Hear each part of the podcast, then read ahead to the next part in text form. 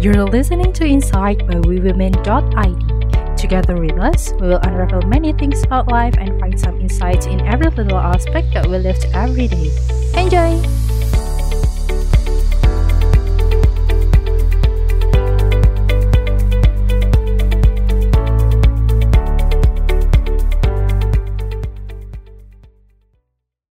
Teman-teman, para pendengar podcast Insight dari WeWoman.id. Apa kabar? Semoga dalam keadaan sehat ya. Dan bersama-sama kita doakan supaya pandemi COVID-19 ini segera lekas pulih. Amin. Oke, di sini bersama saya Teresa sebagai host dari New Insight episode Insight yang baru ini yang tentunya akan membawakan topik yang menarik yaitu Woman in Public Space. Nah, di sini rasanya kurang loh kalau misalnya saya membawakan podcast dengan tema ini, dengan topik ini, jika tidak bersama dengan Mbak Upi. Halo Mbak Upi. Halo Tere. Eh, gimana Mbak? Baik kan kabarnya? Baik, kamu sehat juga ya? Iya, syukurlah kita berdua sehat. Nah, di sini sebelum kita berdiskusi lebih jauh soal woman in public space, uh, aku kenalkan dulu Mbak Upi. Nah, jadi Mbak Upi itu punya nama panjang, namanya Ika Putri Widiantini, dan merupakan seorang pengajar aktif filsafat UI sejak 2007 hingga sekarang. Wow, lumayan lama ya Mbak. Iya. Tapi udah bosan atau belum Mbak? belum lah ya. Bosan belum. Nah, Karena ketemu mahasiswanya kayak kamu, jadi kan seru ya di kelas. oh my god. Ya ampun. Oke, iya sih apalagi sekarang mahasiswanya unik-unik ya. Iya, Yang sekarang. mahasiswanya juga sama men- menarik-menarik semuanya. Bener-bener. Ya, terus Mbak Upi juga mengajar salah satu matkul favorit aku, paradigma feminisme. Ya ampun. Ah, kangen banget diajar uh, feminisme sama Mbak Upi. Dan Mbak Upi juga expert di bidang kajian gender karena pernah mengempu ya pendidikan magister uh, Mm-mm. tentang kajian gender juga. Dan Upi pernah loh berkecimpung aktif selama dua tahun ya Mbak dalam Yayasan Jurnal Perempuan. Iya, Atau sekitar dua tahun. Dua tahun. Dan banyak juga jurnal-jurnal yang beliau terbitkan dalam menganalisis uh, isu-isu perempuan seperti itu. Terus selama pandemi ini Mbak Upi juga aktif uh, kayak menghadiri event-event online jadi pembicara juga ya Mbak. Iya, ya nggak banyak, tapi bisa membantu teman-teman cukup senang sih. Iya, jadi produktif juga. Mm-mm. Nah, itu dia Mbak Upi. Nah, sekarang kalau boleh tahu nih, kenapa sih Mbak Upi itu memilih untuk uh, secara konsisten bertekun untuk mengkaji lebih dalam tentang perempuan? Kalau Hmm. boleh tahu.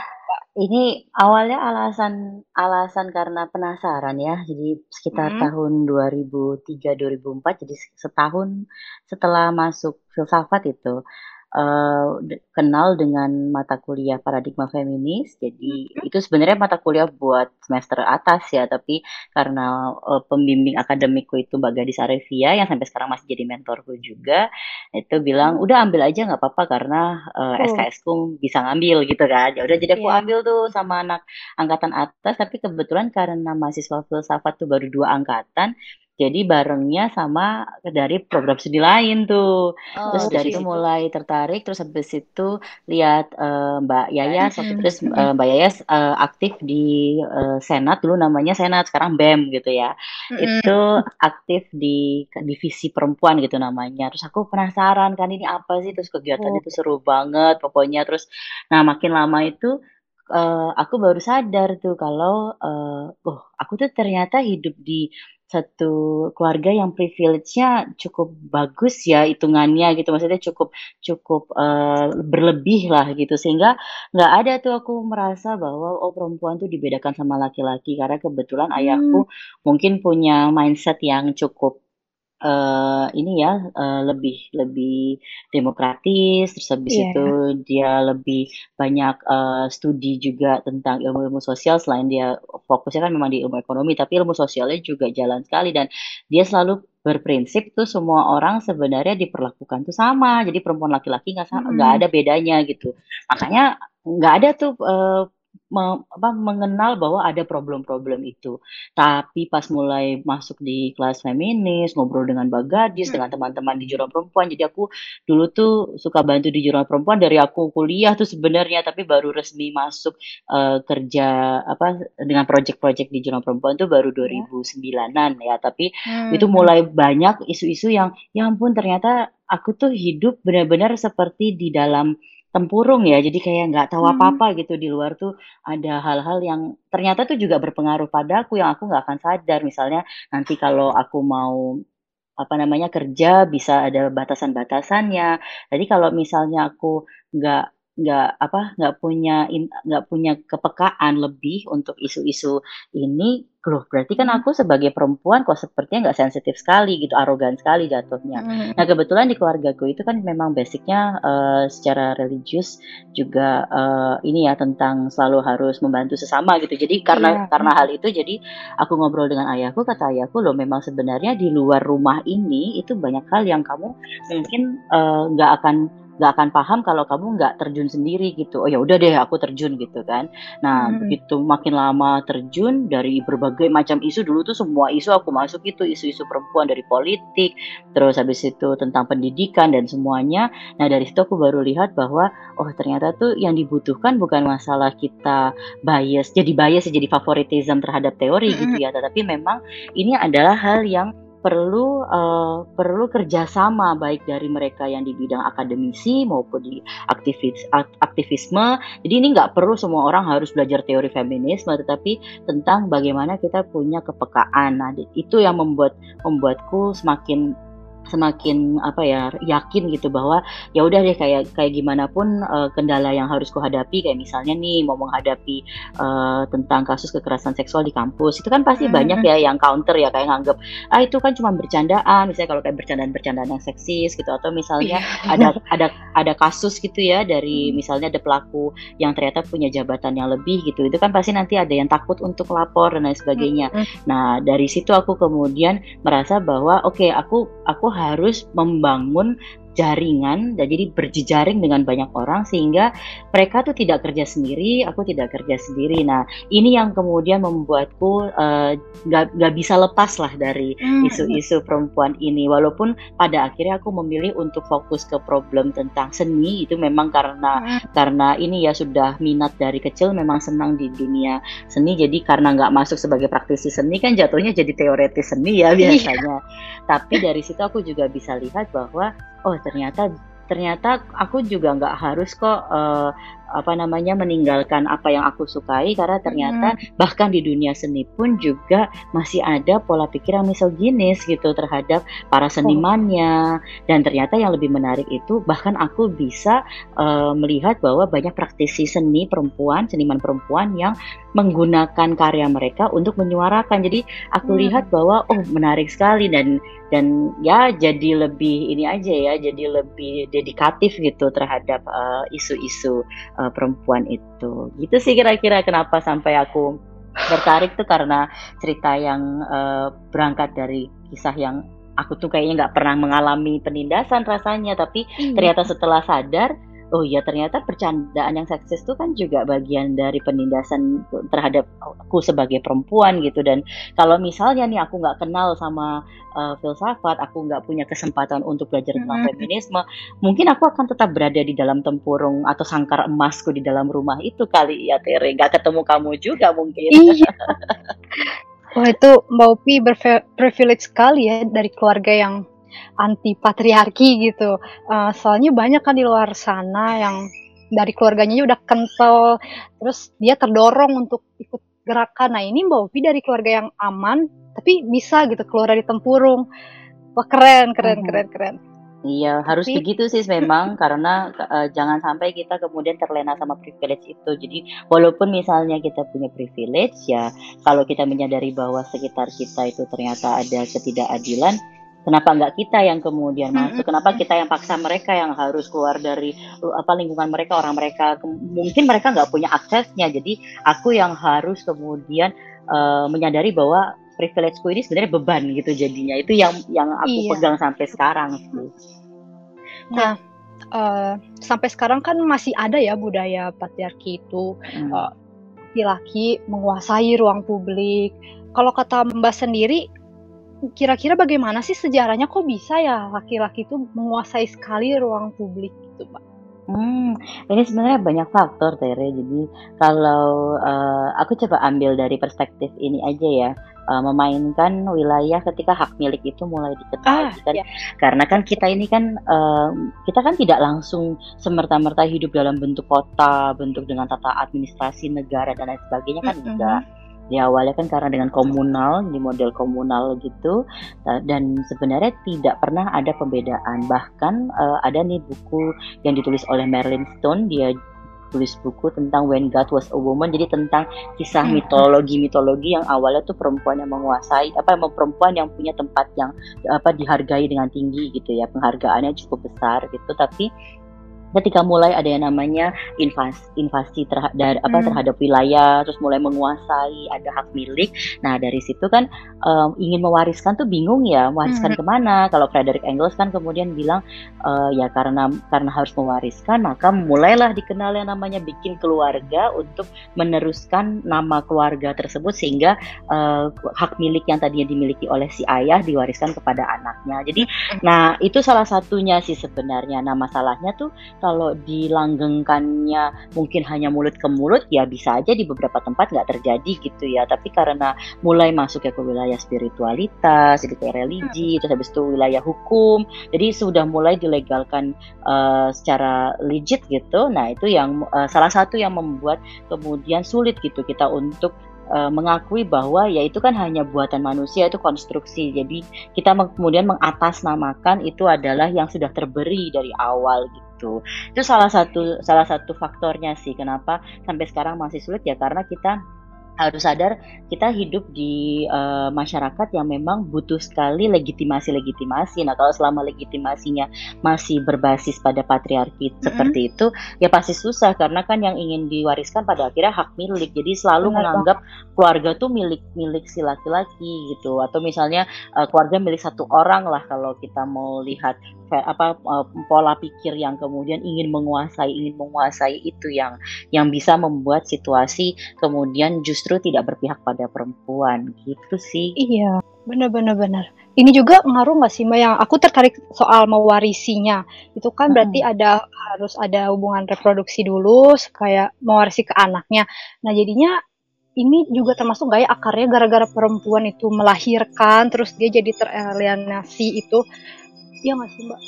Oh, kalau awalnya pada eh, awalnya itu melahirkan justru jadi kekuatan perempuan itu sendiri karena kalau Hmm. kita merujuk pada eh, misalnya saya ambil dari eh, aku ambil dari konsepnya Frederick Engels gitu ya. Engels tuh kan bilang kalau awalnya tuh perempuan karena dia melahirkan justru dia yang kemudian menguasai ruang domestik dan jadi bukan didomestifikasi ya. Jadi dia yang ngatur tuh semuanya eh, bahkan termasuk mengatur dia tuh mau punya anak sama siapa tuh anak dia gitu loh. Dan dia juga menguasai Iya. ruang spiritual. Tapi begitu ada hak milik tadi, ada warisan, kan si laki-laki jadi nggak punya anak nih jatuhnya karena kan anak eh, anaknya perempuan gitu. Kalau apa dari sejarahnya itu, terus barulah kemudian eh, ketika disebut dengan ya sebutlah misalnya namanya perkawinan gitu salah satunya gitu Hmm. kan. Nah itu kan terus diteruskan namanya. Nah karena penerusan nama tersebut lah itu yang membuat perempuan Oh, jadinya iya. jadi berubah gitu. Yang tadinya melahirkan adalah satu satu keuni satu keunggulan bagi perempuan ya karena perempuan yang Hmm. punya rahim. Eh tiba-tiba dibikin mindset bahwa ya kan kamu harus melahirkan anak untuk eh, Iya. laki-laki gitu. Padahal mindsetnya seharusnya melihat bahwa baik laki-laki maupun perempuan itu punya keunggulannya masing-masing, bukan kemudian satu orang milik yang lainnya itu. Iya ya. Padahal perempuan dan laki-laki itu sama-sama apa ya, sama-sama punya nafsu untuk menguasai, tapi karena masalah itu ya, Mm-mm. semakin lama semakin budaya itu masih makin menguat sampai akhirnya kaum intelektualitas bukan Simba yang sadar, oh iya gitu, yang Hmm? sadar kok ada ada ini ya, kok ada Hmm. eh, ada hal yang kayaknya kok nggak nggak fair gitu, ada diskriminasi. Nggak ternyata nggak selalu kaum intelektual loh, Tere. Jadi kalau oh dari iya ya, Ah, ah, dari sejarah gerakan perempuan itu justru uh, mereka yang menyadari bahwa ada diskriminasi, hmm. kemudian mereka bergerak, mereka lah yang kemudian memberikan reaksi-reaksi awal tanda kutip feminisme. Dulu mungkin belum ada nama feminisme ya, tapi mereka yang kemudian menyadari bahwa ada ketidakadilan, kemudian mereka uh, berjuang untuk melawan ketidakadilan tersebut. Mereka adalah pionir-pionir gerakan perempuan uh, yang yang muncul. Jadi sebenarnya tidak harus uh, karena dia uh, misalnya kelompok elit akademik gitu, kelompok intelektual nggak harus, tapi siapa pun hmm. yang kemudian merasa bahwa kok ini tidak fair, kemudian dia bikin satu gerakan gitu. Misalnya ada uh, pernah ada sekelompok ibu-ibu yang kemudian mengumpulkan ibu-ibu PKK dan mereka kemudian membuat misalnya tas dari daur ulang bahan-bahan uh, apa itu ah. namanya uh, itu yang apa sabun cuci gitu-gitu ya dibikin jadi tas. Jadi mereka malah punya mereka berdaya secara ekonomi. Nah, itu sebenarnya salah satu semangat dan reaksi dari feminisme ya, tanpa perlu mereka tahu teori-teori feminisme secara khusus gitu. Tapi selama mereka punya kesadaran untuk melawan ketidakadilan itu. Nah, dari dulu itu sudah muncul baik dari kelompok misalnya sebutlah kalau kelompok buruh itu bahkan yang pertama kali turun ke jalan itu sebenarnya kelompok buruh karena mereka yang langsung kan menghadapi ketidakadilan di dalam dunia kerja gitu.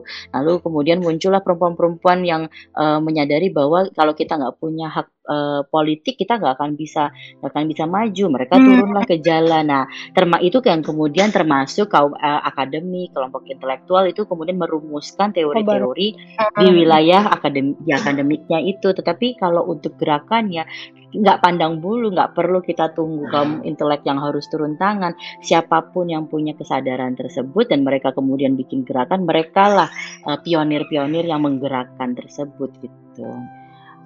Wow, bahkan di Indonesia pun nggak pandang bulu ya. Contohnya kayak pahlawan Cut Nyakding itu. Dia tuh langsung angkat senjata, ya nggak sih Mbak? Di Betul. gerakan Bumi Putra itu betul sekali. Jadi memang uh, nggak harus tentang pena kan. Jadi menulis bisa, tapi juga turun bisa. Artinya dengan cara apa pun, kemampuan kita apa pun, selama kita punya sensitivitasnya, pasti bisa kita gunakan untuk melawan ketidakadilan itu. Tapi kalau udah punya senjatanya, udah punya apa metodenya misalnya, tapi dia nggak punya sensitivitasnya, ya udah dia di menaranya terus aja kan dia nggak akan iya. peduli iya. dengan sekitarnya gitu. Jadi memang ini ini ter, ini terkait dengan sejauh apa sih kita menyadari bahwa sekitar kita tuh ada yang tidak adil gitu. Nah, kalau kita punya kesadaran tersebut, kita kita sebenarnya sudah punya reaksi-reaksi feminis itu gitu. Tentang sensitivitas saja ya pokoknya. Betul sekali. Nah, hmm, sebenarnya di Indo dalam Indonesia sendiri ya dalam ruang lingkup Indonesia sendiri kan pergerakannya tuh sudah panjang banget gitu dari yang perempuan Bumi Putra terus uh, berlanjut tanggal 22 Desember 1928 ada uh, Kongres Perempuan ya kan Mbak yang pertama hmm. makanya ada nama Hari Ibu gitu jadi esensinya emang uh, apa kesetaraan gender jadi bukan cuma Hari Ibu untuk ibu saja tapi untuk seluruh perempuan kayak gitu hmm. Terus ada pergerakan pasca kemerdekaan hingga adanya Women Smart itu ya saat kerusuhan hmm. Mei ya. Nah, itu kan udah banyak sekali pergerakannya. Uh, lantas kenapa ya sam uh, sampai saat ini tuh ada perempuan yang masih ragu gitu loh Mbak untuk uh, terjun ke ruang publik Hmm, itu uh, seperti yang tadi ku bilang di awal karena ada warisan uh, pemikiran patriarki itu jadi kan diwariskan termasuk pemikiran kan nggak hanya tentang barang dan memiliki sesuatu tapi termasuk pola pikir tradisinya. Nah kan kita uh, hmm. berabad-abad masih dibelenggu dengan pemikiran patriarki itu sehingga si perempuannya sendiri kan juga kemudian dilemahkan dalam pikiran itu. Dia merasa bahwa ya kalau sebagai perempuan ya harusnya begini begini begini. Jadi sudah ada stereotip-stereotipnya itu Tere. Nah makanya karena ada warisan tersebut perempuan-perempuannya masih punya keraguan. Apalagi nih uh, kalau masih suka ingat dongeng-dongeng waktu kecil nggak? Kayak misalnya tadi apa Cinderella kalau kalau mungkin kalau yang tahu tentang Cinderella Cinderella atau bawang merah bawang putih atau cerita-cerita ah, iya. jadi hal-hal yang hal-hal yang kemudian muncul dari dongeng-dongeng ini sebenarnya salah satu cara yang membuat uh, ada internalisasi pikiran tentang stereotip itu. Nah kan kalau kata Helen Hayes itu ada dua dua tipe perempuan yang diceritakan di dalam mitos. Pertama itu perempuan suci, kedua adalah perempuan yang datang dari keluarga terhormat. Jadi kalau hmm. uh, yang kita akan kita akan selalu membaca cerita atau mendengar cerita yang uh, membuat kesan bahwa oh perempuan tuh nggak boleh sampai uh, punya kegiatan yang melawan gitu. Kalaupun dia berjuang, dia harus seperti pahlawan perang. Artinya dia mati suci gitu-gitu loh. Jadi kalau kalau dia nggak mati suci, berarti dia harus uh, kemudian kayak misalnya Cinderella menikah dengan pangeran yang baik, yang keluarganya bagus gitu. Jadi mindset-mindset ini yang yang terus dibangun dari kecil kelihatannya sederhana ya kayak kita cuma dengerin yeah. dongeng aja gitu tapi itu kan terinternalisasi sampai tidak sadar tanpa sadar kemudian terbiasa oh seperti itu karena cita-citanya seperti dipupuk dari awal seperti itu iya benar gitu. seperti terbius Iya benar. Jadi kayak udah di udah diarahkan. Oh iya nontonnya gini, film-film yang ditonton kalau cewek pasti nontonnya seperti ini, kalau cowok nontonnya seperti itu. Jadi mereka akhirnya terbiasa. Oh gue sebagai cowok harus begini nih, kalau gue sebagai cewek harus begini nih. Jadi dimulai dengan sebenarnya cerita-cerita yang kelihatannya ya cuma cerita anak-anak gitu, tapi ternyata uh, bisa membangun pikiran yang justru menyulitkan kita untuk uh, keluar dari uh, belenggu-belenggu pikiran patriarki itu sendiri gitu, Tere. Ya, sangat berpengaruh sekali ya soal warisan hmm. ini. Betul, betul banget. Soalnya yang saya saya kan baca-baca soal uh, di undang-undang partai politik itu tuh perempuan tuh hanya 30% gitu loh Mbak, sedikit sekali. Hmm. Dan, dan baru 2019 kemarin itu sudah melebihi ambang minimalnya. Itu 2019 kemarin. Wow, pencapaian.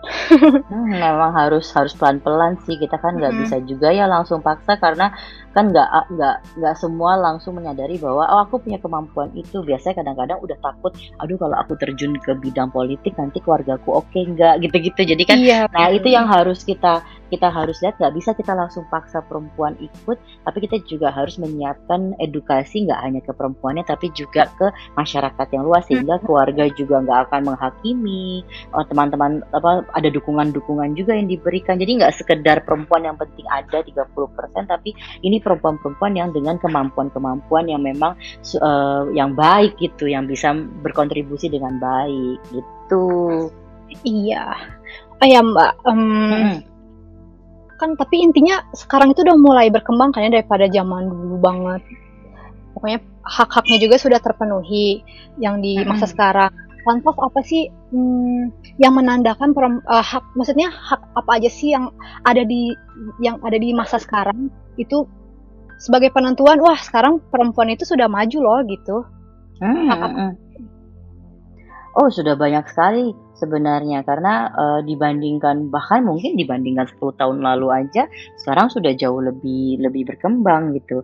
Yang pasti yang pasti tuh yang kelihatan ya kayak hak pendidikan tuh sebenarnya nah. sudah jauh lebih sudah jauh lebih membebaskan gitu dan memberikan kesempatan bagi perempuan. Kemudian uh, hak di ruang publik, hak di ruang hmm. kerja, hak politik, uh, lalu uh, masalah misalnya uh, pilihan atas tubuh. Nah itu, nah yang sekarang kita harus mulai perhatikan sejauh mana nih pilihan atas tubuh ini mulai muncul karena ternyata justru hal-hal yang personal kan yang malah masih suka ada ikut campur dari orang ya kayak misalnya pilihan pakaian. Uh Iya, ya kan? Dia mau pakai pakaian yang begini, pakaian yang begitu, masih ada aja yang uh, kemudian komentar pilihan atas uh, misalnya uh, pilihan atas pasangan hidup, pilihan hmm. untuk menikah atau tidak, pilihan untuk punya anak atau tidak. Malah justru yang kita harus mulai periksa adalah hal-hal yang sifatnya seperti tidak terjangkau di ruang publik ya kayaknya itu ruang privat tapi ini jadi bahaya juga karena kalau itu dibiarkan Artinya si perempuan tuh keluar ke ruang publik nih, tapi tetap dengan belenggu-belenggu bahwa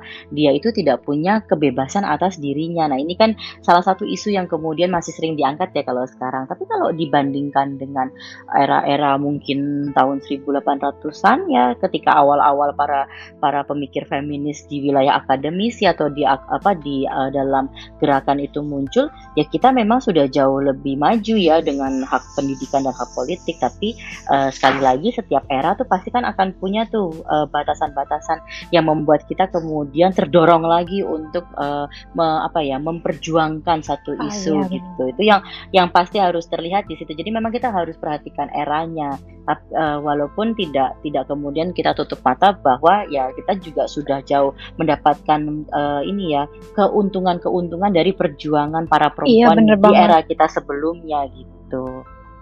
Hmm. Tapi terkadang permasalahan tuh gak kelihatan, jadi kita harus hati-hati dan tetap perjuangkannya benar-benar. Betul sekali. Jadi sensitivitas tetap pasti dibutuhkan sih. Hmm.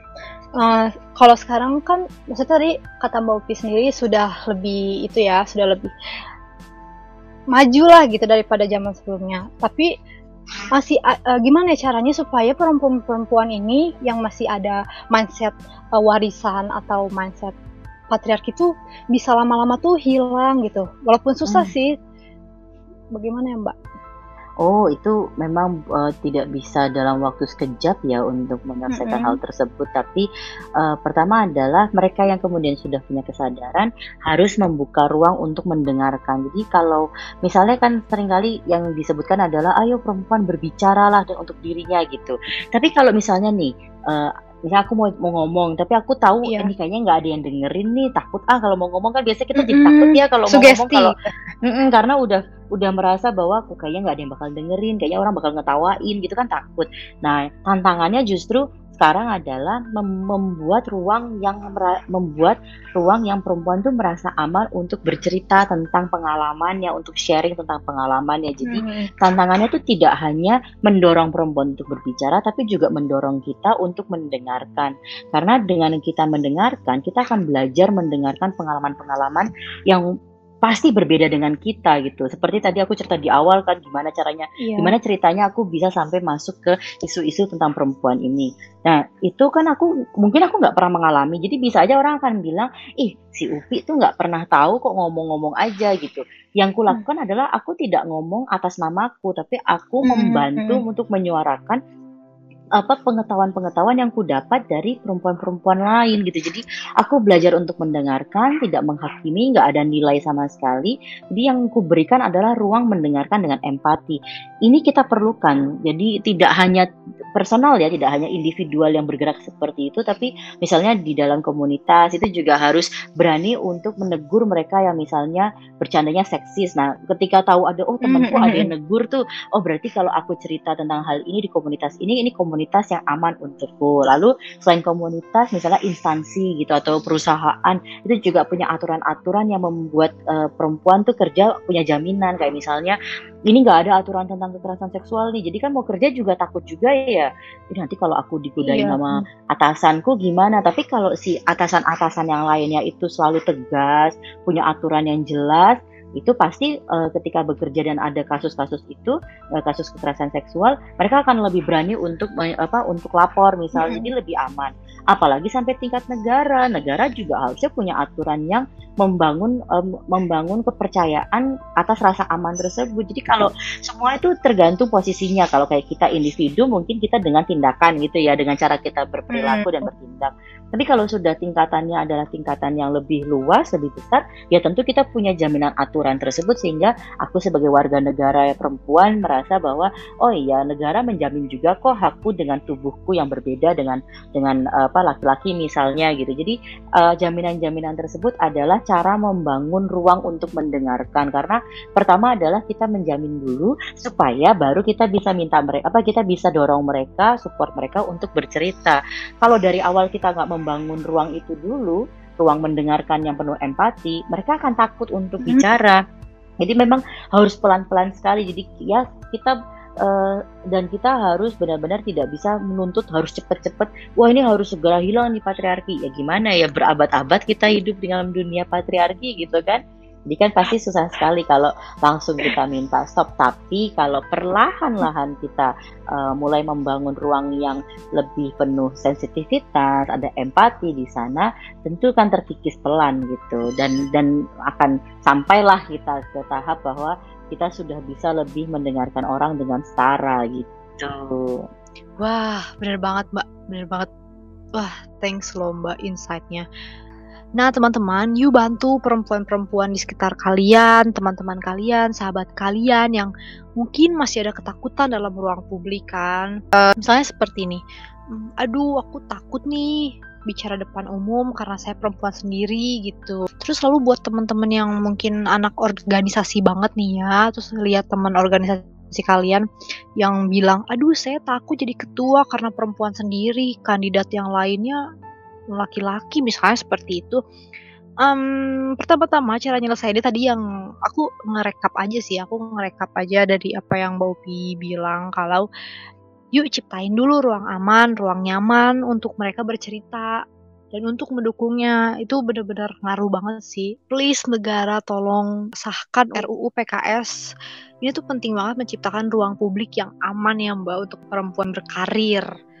Nah, nih yang aku lihat kan Mbak Upi itu aktif sekali ya di dalam ruang publik. Jadi tenaga pengajar iya, terus ikut komunitas juga, bersuara lewat karya tulis maupun seni, kan keren banget. Boleh nggak Mbak berikan pesan-pesan atau semangatnya buat perempuan yang masih ada keraguan besar untuk berkecimpung dalam ruang publik gitu? Oke, uh, untuk teman-teman, saya saya tidak akan memaksa, saya tidak akan memberikan pesan-pesan yang sepertinya, wah support support apa gitu ya dengan dengan seperti mm-hmm. menekan menekan gitu, tapi lebih ke coba kita refleksi dulu ya ke diri kita sejauh apa kita menyadari tentang diri kita dan latar belakang kita. Kalau kita menyadari bahwa kita punya privilege itu, maka kita yang belajar untuk mendengarkan cerita dari yang lainnya. Jadi kita belajar dulu untuk mendengarkan cerita yang lainnya. Jadi tahap pertama di sana. Kemudian kalau uh, untuk masuk ke ruang publik dan uh, kalian kalian kemudian merasa ragu-ragu, yang harus kalian lakukan adalah coba uh, cari support group gitu. Jadi maksudnya support group di sini adalah tak hmm. pasti kalian punya teman-teman kan dan teman-teman uh, yang sudah masuk di ruang publik juga support teman-temannya untuk misalnya mengembangkan kemampuan mereka gitu. Jadi uh, untuk aktif di ruang publik itu uh, memang tentang keberanian. Ini di luar masalah gender pun pasti tentang keberanian kan. Tapi begitu isunya lebih sensitif karena terkait aduh nanti kalau gue cewek didengerin atau enggak gitu. Yakin uh, untuk bisa hmm. yakin ke sana kita harus uh, harus uh, membangun satu uh, apa ya jejaring gitu jejaring dengan perempuan-perempuan lain sehingga ketika masuk saya kan tetap berangkat sendiri nih sebenarnya gitu kan. Aku tuh datang sendiri lah sebagai individu ke ruang publik tapi hmm. aku juga harus yakin bahwa yang ku sampaikan ini adalah upaya untuk membuat orang-orang mendengarkan dan kemudian terikat dengan jaringanku itu sehingga kami satu sama lain jadi satu uh, sa satu sistem yang saling mendukung gitu. Jadi kita membangun solidaritas. Ini adalah cara untuk mensupport teman-teman yang ingin ingin masuk ke ruang publik. Jadi mereka yang sudah punya privilege atau punya kesadarannya, jadi nggak harus bicara privilege sih, tapi lebih ke kesadaran. Nggak apa-apa, support aja dulu. Nah, untuk mereka yang kemudian ingin ma masuk ke ruang publik dan uh, masih ragu-ragu, uh, ceritakan ke temanmu. Jadi cerita dulu, cerita dulu keraguan tersebut. Jangan dipendam sendiri keraguan itu. Karena kadang-kadang memendam keraguan itu justru semakin membuat kita uh, takut gitu untuk uh, ma untuk maju. Nah, hmm, hmm. ceritakan dulu aja keraguan tersebut karena menceritakan keraguan itu kita sebenarnya sedang sedang membagi rasa takut tersebut dan di situlah kita akan menemukan mereka-mereka. Pada akhirnya kita akan menemukan kok. Jadi jangan jangan takut deh, jangan takut untuk menemukan mereka-mereka yang akan support kalian. Ini adalah uh, adalah satu cara untuk saling mencari solidaritas satu sama lain. Itu sih mungkin yang bisa dilakukan, Tere. Wah, terima kasih Mbak atas pesan-pesannya. Dan apalagi jam, di zaman sekarang kan sudah banyak ya yang komunitas gitu yang terbuka tentang perempuan, terus lembaga-lembaga hukum juga. Betul Wah, harusnya kita harus semakin yakin gitu ya untuk berkecimpung di dalam ruang publik. Betul sekali. Dan lagi-lagi kita harus menciptakan rasa aman itu dulu deh yang penting supaya ragu-ragunya itu menghilang. Hmm, Oke, okay, baik. Terima kasih Mbak Upi uh, atas sharing-sharingnya, diskusinya sangat bermanfaat sekali, apalagi untuk eh, teman-teman uh, yang mau berkecimpung ke ruang publik tapi masih takut, ada keraguan dan masih ada mindset-mindset tadi. Uh, apa teman-teman kata Mbak Upi juga tidak perlu terburu-buru harus lepas gitu. Itu yang pertama harus menciptakan ruang rasa aman dulu, saling support. Makasih Mbak Upi. Terima kasih banyak Terry aku sudah diundang ya. Iya senang banget. Oke, okay, Sampai berjumpa lagi di new episode selanjutnya.